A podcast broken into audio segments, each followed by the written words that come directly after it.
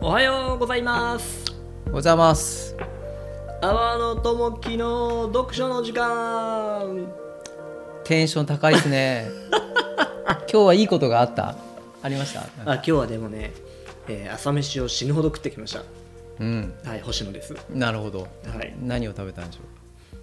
けんちん汁違うわ筑前煮かょうおー筑前煮を大量に作ったのが残ってて、うんうんそれを筑前煮丼としてうんうんこう豚バラを炒めおーそこに筑前煮を入れ卵でとじおごお飯の上に乗っけるっすごいですねていうことを朝かボリューミーらだしてで妻にはそんな固有もんいらないと言われ、なるほどうん、子供はその前に食べてた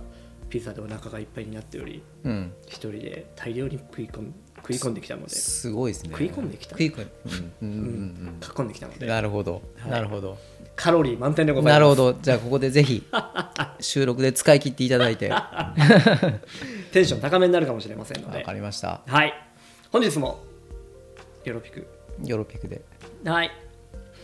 アロさん元気元気ですよむちゃ元気ですよはいはいなんか淡々としてるから元気か元気じゃないかって分かりにくいよねあそうですかよく言われます、ううんんよく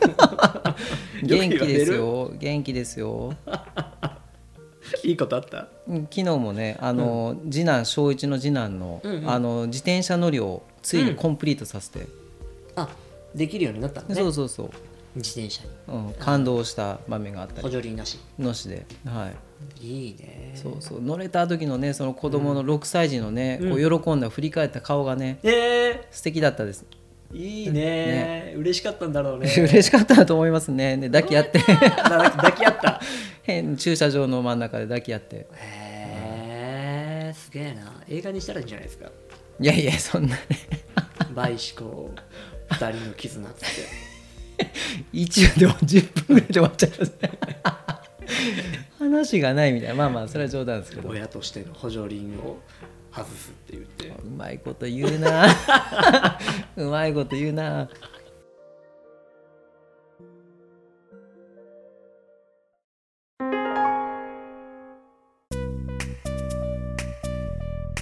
っていう感じで今回、はいえー読書の時間、えー、32冊目ですねはいはい32冊目、えー本日の5本ははい、えーネガティブ・ケイパビリティで生きる答えを急がず立ち止まる力、え3人の方が書いてますね谷川義弘さん、えーチュ・ヒチョルさんうん杉谷和也さんという3人の、えー、と定談を、え3回に分けた定談ををまとめた本という形になります。はいネガティブ・ケイパビリティで生きる、うんうーんなんかうん思案されてますけど星野さんがい何やですかあのネガティブ・ケイパビリティっていうキーワードからどんなことが言えそうなのかなっていううんうん予習予測うんなるほど予想なるほど、うんなるほどをしてたと、なるほどですね。うんはいはいはいケイパビリティってねよく言うよね、うんうんでそこにネガティブつけるんだってうんういうこと、んではこちらの本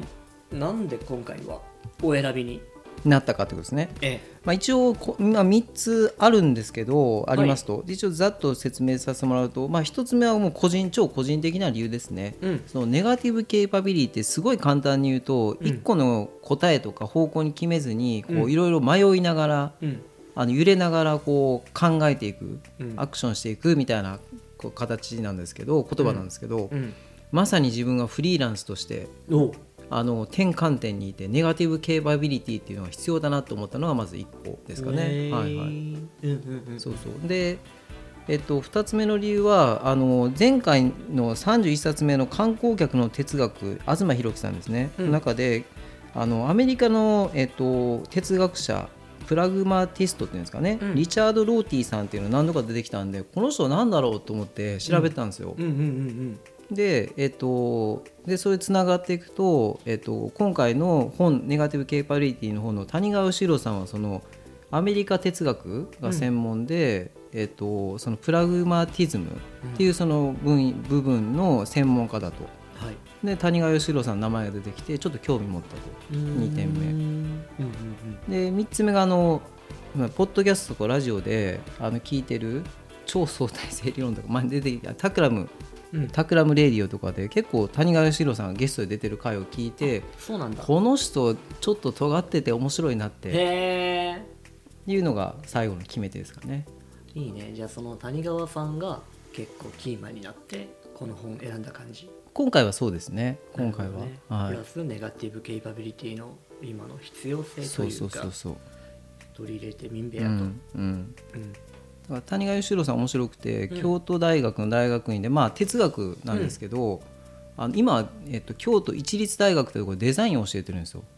哲学やってたけど今デザインを教えてるんですよデザインなんだデザイン美学とかじゃなくてじゃなくて、うん本当普通に椅子を作るとか、えあのなんかもっとプロダクトのデザインっていうところえでなんかラジオで話してるのに聞くともともとその京大のその大学院がその人間環境学科っていうのはすごく学際的で、うんえっとまあ、哲学もあれば数学も日本文学医学もあったりなんか美学もあったりいろいろ混ざってるんで何でも学べるだからデザインって言われてもなんか違和感なくあの仕事としてできたみたいなことはおっしゃってましたね。人間科学だうんまあ、本当に広いって感じですうね。うんんうんうんうんいいねっていう感じですね。すげはえい、な、哲学兼椅子のデザインってなんか惹かれるねまあ例えばですねうん、もしかしてゲームのデザインとかそんなのあるかもしれないしね、えー中にはね多分、えー、おもろそううん、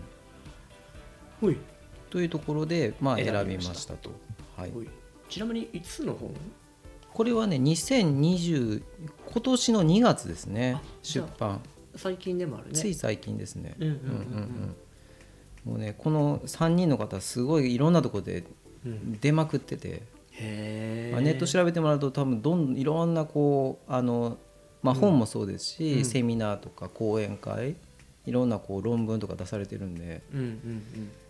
30歳前後の方々なんですけどちょい過ぎぐらいなんですけどうんへ90年生まれとかそれぐらいですえ、うね、ーんまあすごいなって尊敬の念しか持てないですねうーんすごいねいや本当にもう全然一回り以上、ね、年齢我々違いますけどうんねとてもこんな追いつけねえぜっていう感じですね、え、っていう感じ持ちますねうんうんうん楽しみですねはいはいでそもそもネガティブケイパビリティの必要性みたいなものを阿野さんは求めたうんみたいな感じだけどそもそもそのネガティブケイパビリティっていううん概念自体が入ってたわけ阿野さんの中に、私の中にはあんまりなかったですね正直言うと、うんうんあんまりなかった、ううんうんうんん、そもそもどんなもんなのネガティブケイパビリティとはとはですよね、うん一応本の中とあとの辞書的な話をすると、はいなんかジョン・キーツさんっていう17世紀のうんイギリスの詩人25歳で亡くなった方がいるんですよ、うんジョン・キーツさんこの人が、うを自分の弟に宛てた手紙の中で、うん事実や理由に決して拙速に手を伸ばさず不正不確実さ謎、えー疑いの中にいることはできる時に見出せる能力っていう手紙を書いたらしいんですよね。よくそんなものが みんなのこうね講習の、うんものになったのか本当かなって僕分かんないですけど一応まあそううんうんなっている、うんみんなそういうふうに引用されてこの本にも書かれてますね。はいはいはいはいははいうんということはいですね、だからまあ、さっきもちらっと申し上げた、まあ、安易に落としどころを決めずに、うんまあ、あのこう揺れ動きながらこう考え続けていくっていう、一個に決めないっていうことですね A か B を2つに分けて B だみたいな、うんうんうんうん結論出せずに A かも B かももう C かもしれない D かもみたいなのを探し続けていくって感じですかね、うーん探し続けるというか仮置きしながら進めていくっていう、なるほどね、はい、おもろいかもしれないねまだちょっと星野先生がまだしっくりきてない感じがするんでいやあのねさっさと先に進めてあ話を聞きたいなと思いつつあなんだけどなるほどですねあの阿野さんのいい漏れがないかなとかああなるこほうど待ちつつこう進めようと思っておりうんまあ今ちなみに思ってたので言うとネガティブケイパビリティっていうのは、うん言葉で言うと結構広めの概念だなという感じがするんですうんうんうんうんネガティブをケイパブルにしておきましょうよねっていう話でしょ、うんうんで今の話で、えー説明の中で言うと、うんえー答えを出さないことうんうんみたいなニュアンスで取ったんだけど、うんうんなのでそのネガティブケイパビリティっていう広く聞こえるもののうん中のうん一個として取ってるんだなっていうんうう、んああそうかもしれないですねうんうんうんそんな印象があったって感じ。だから多分、んあ僕も今言われて思ったんですけど、うんケイパビリティなんかできるってことじゃないですか何々できる、うん受け入れる受け入れ能力みたいな感じみかたいなな感じですよね、だからこうポジティブ・ケイパビリティって何かこう処理するとか、はい論理的に考えて進めていくとかうんだと思うんですよ多分おそらくうんうんじゃない方うんじゃない方方なんでしょうねうんポジティブじゃないネガティブ僕あの X でこう千葉雅也さんとかよく見てるんですけど、うんあの文系は嫌われるとビジネスでみたいなこと言ってるんですよなぜかというとゆっくり進めようとするからだうん考えてっていう話をしててまあそんなとこなんでしょうねうんうんうんビジネス文脈でいくとポジティブにどんどん進めていけば、の方がまあ売り上げ上げるとか拡大の方がまあ基本的に良しとされるけど、そうじゃない方向にこう引っ張っていくんでしょうねきっと。文系はまあ、文系っていう、まあ、まとめるとあれですけど、まあまあそうだよねうんうん、うんそこら辺はでも分かる気がしますビジネスではエビデンスがねうんエビデンスと仮説がねうんえまあ、大事なんですけどねそーれも、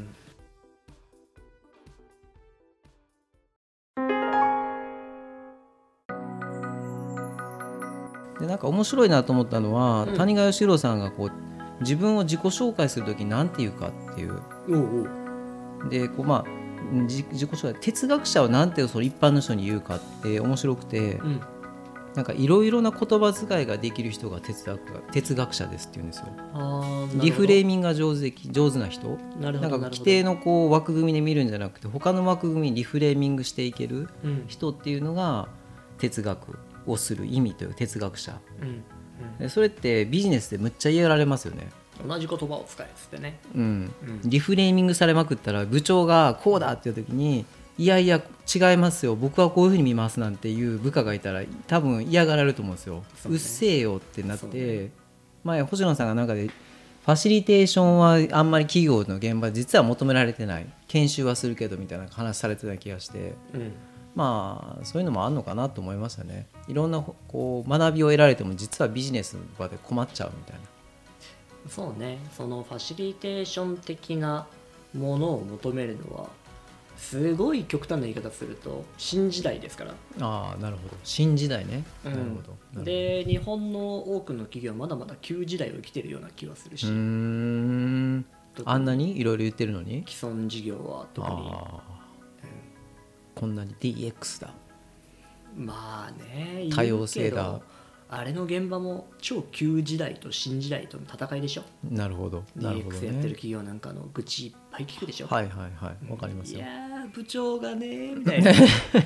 事業部長がねーとかさ、うんうん役員かさとか、うん、ううんんだからこの旧時代の成功者たちの抵抗力が強いんですよ、きっとなるほどなるほどねうんうん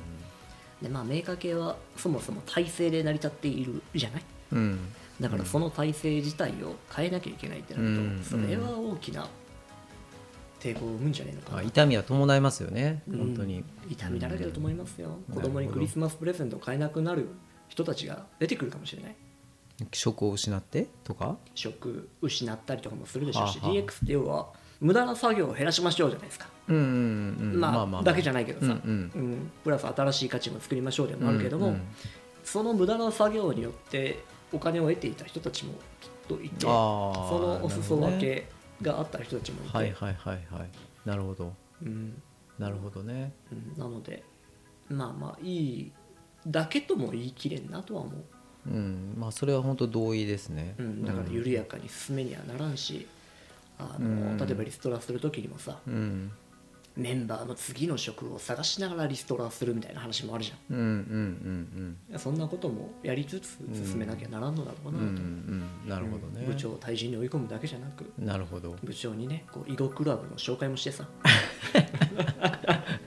ここで活躍してくださいとそうそうそうなる囲ほど碁クラブの近くに安めの家賃のねアパートも借りてあげてさ、ああなるどほうどぞっつってなるほどうんちょうどちょうどねこの源さん が手応えのある相手を求めてたんでっつっておっしゃ頑張るぞとはならなさそうだけどなならなさそうだけど、まあ、なるほどねうんまあまあまあ、まあ、なるほどうん、まあちょっとねちょっと言葉をいろいろリフレーミングっていうのをちょっとうん派生しましたけどいやでもそこはねとても面白いというか、うんちょうどさ天野さんと俺とで、えー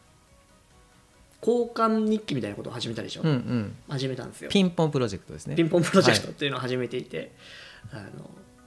まあ、詳細はまたにしますけど、うんうんその中で書きながら考えてたのがそれでどうやれば人の話を聞けるかっていうことをうね、んえー次俺書くんですけどなるほどでその時に相手の世界の中の言葉を使わないと相手の話は聞けないって思ったんですよ。うんなる次ほそどれね書くんですよ俺。なるほどあうんもう決まってるの、えまあ、ゆ想定はね今のところの想定であーそこに行くぞって思っていや一旦ちょっとここであパースパスしちゃえ。なるほどですね、うんはいはいはいはいなるほどなるそほどうそうそうなるほどうん、ついつい自分のね普段使い慣れてる言葉で相手の話を受け取っていこうとしちゃうんだけど、うんそうしないっうん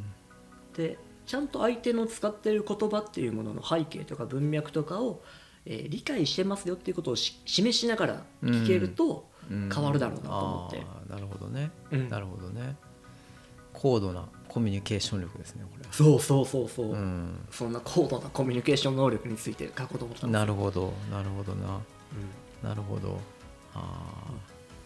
ーでもこれも脱線してこれもカットしてもいいですけどなんかここの方にも書いてあって面白いのは、うんなんかこうセミナーとかうフんァシリテーション、ワークショップの場がある時になんかこう、とにかく話し続けるおじさんがいるらしいんですよ。うん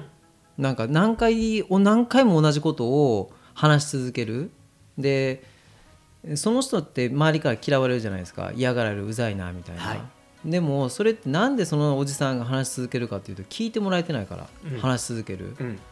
何回も言うけどみんなああああみたいな顔してるのは分かるんで、うんつい言っちゃう伝えなければ伝えなきゃと、んだから聞いてあげたらそこで話は終わるかもしれないかもしれない、うん、相手のそのおじさんの言葉で「いやもうリストラされて俺あの囲碁クラブに押し込められたんですよ」 っていう話を話をですよはいあのはいはいあじじいが言ってるわって思うんじゃなくて、なんかこう、ね、ななんでそうなったのかって聞いてあげたらもしかしたらねそこでヒュッと進化するのかもしれないみたいなことが書いてあってうんちょっと余談ですけど。かもしれないしねもしかしたら聞いてくれるっつってこの人は聞いてくれるっつってうん次から次へと思いがね、あー来るかもしうれないん、ですね、溢れてくるかもしれませんけどねかもしれない。うんまあ、ファシリテーションの場って大体が時間決められちゃってるう場、んうん、その時間とのこうそうですよなんていのね。トレードオフみたいな、うんうんえーですとよこねろがあると思うからそういう場合だと難しいとは思うけどね、うんうん1対1だともう永遠聞いてやろうとうん、思う,、まあ思う派です私カウンセリングになっちゃいますけどねそうなるとねな難っしちいゃようねかなその後ねえうん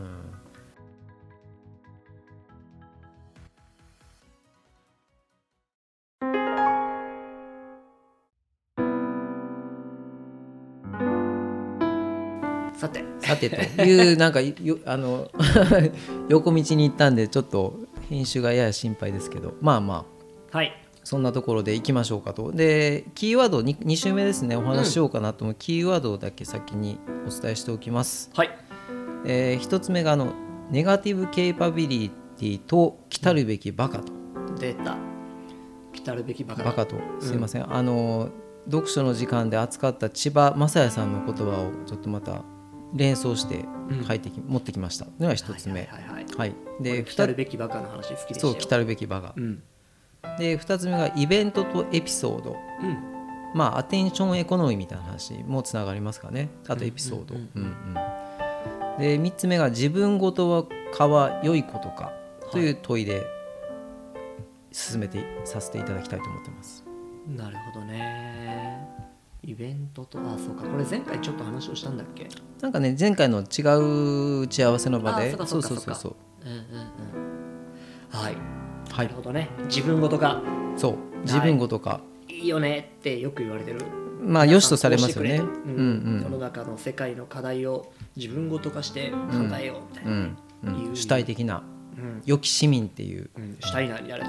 主体とはまたちょっと違うと思いますけど 失礼しましたいえいえいえはい、そんな3つでいきたいと思いますはいはいよろしくお願いします、はいでよはろし次くお願い回しを楽ますしみにしつつ本日はこんなところではいはいよろしくお願いし行きまますす